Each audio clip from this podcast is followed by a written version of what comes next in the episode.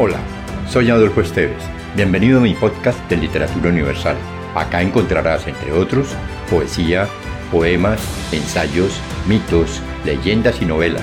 Relájate, atrévete y déjate llevar por el mundo de la imaginación y los sueños.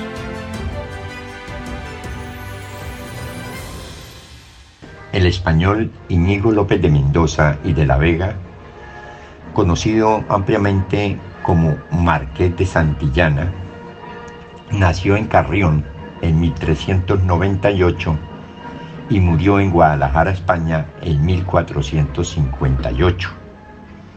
Entre sus múltiples obras tenemos La Serranilla,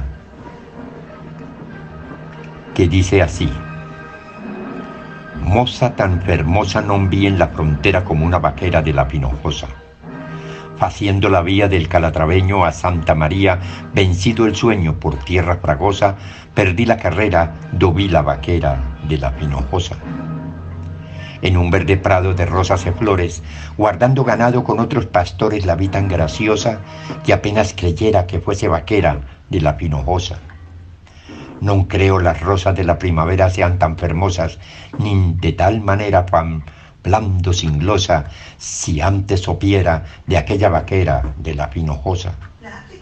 Non tanto mirara su mucha verdad porque me dexara en mi libertad, mas dixe donosa por saber quién era, ¿dónde es la vaquera de la pinojosa? Bien, como riendo dixo, bien vengades, que ya bien entiendo lo que demandades, nos es deseosa de amar, sin lo espera, aquella vaquera de la Pinojosa.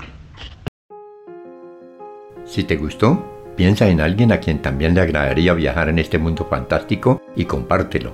Califica con 5 estrellas este podcast.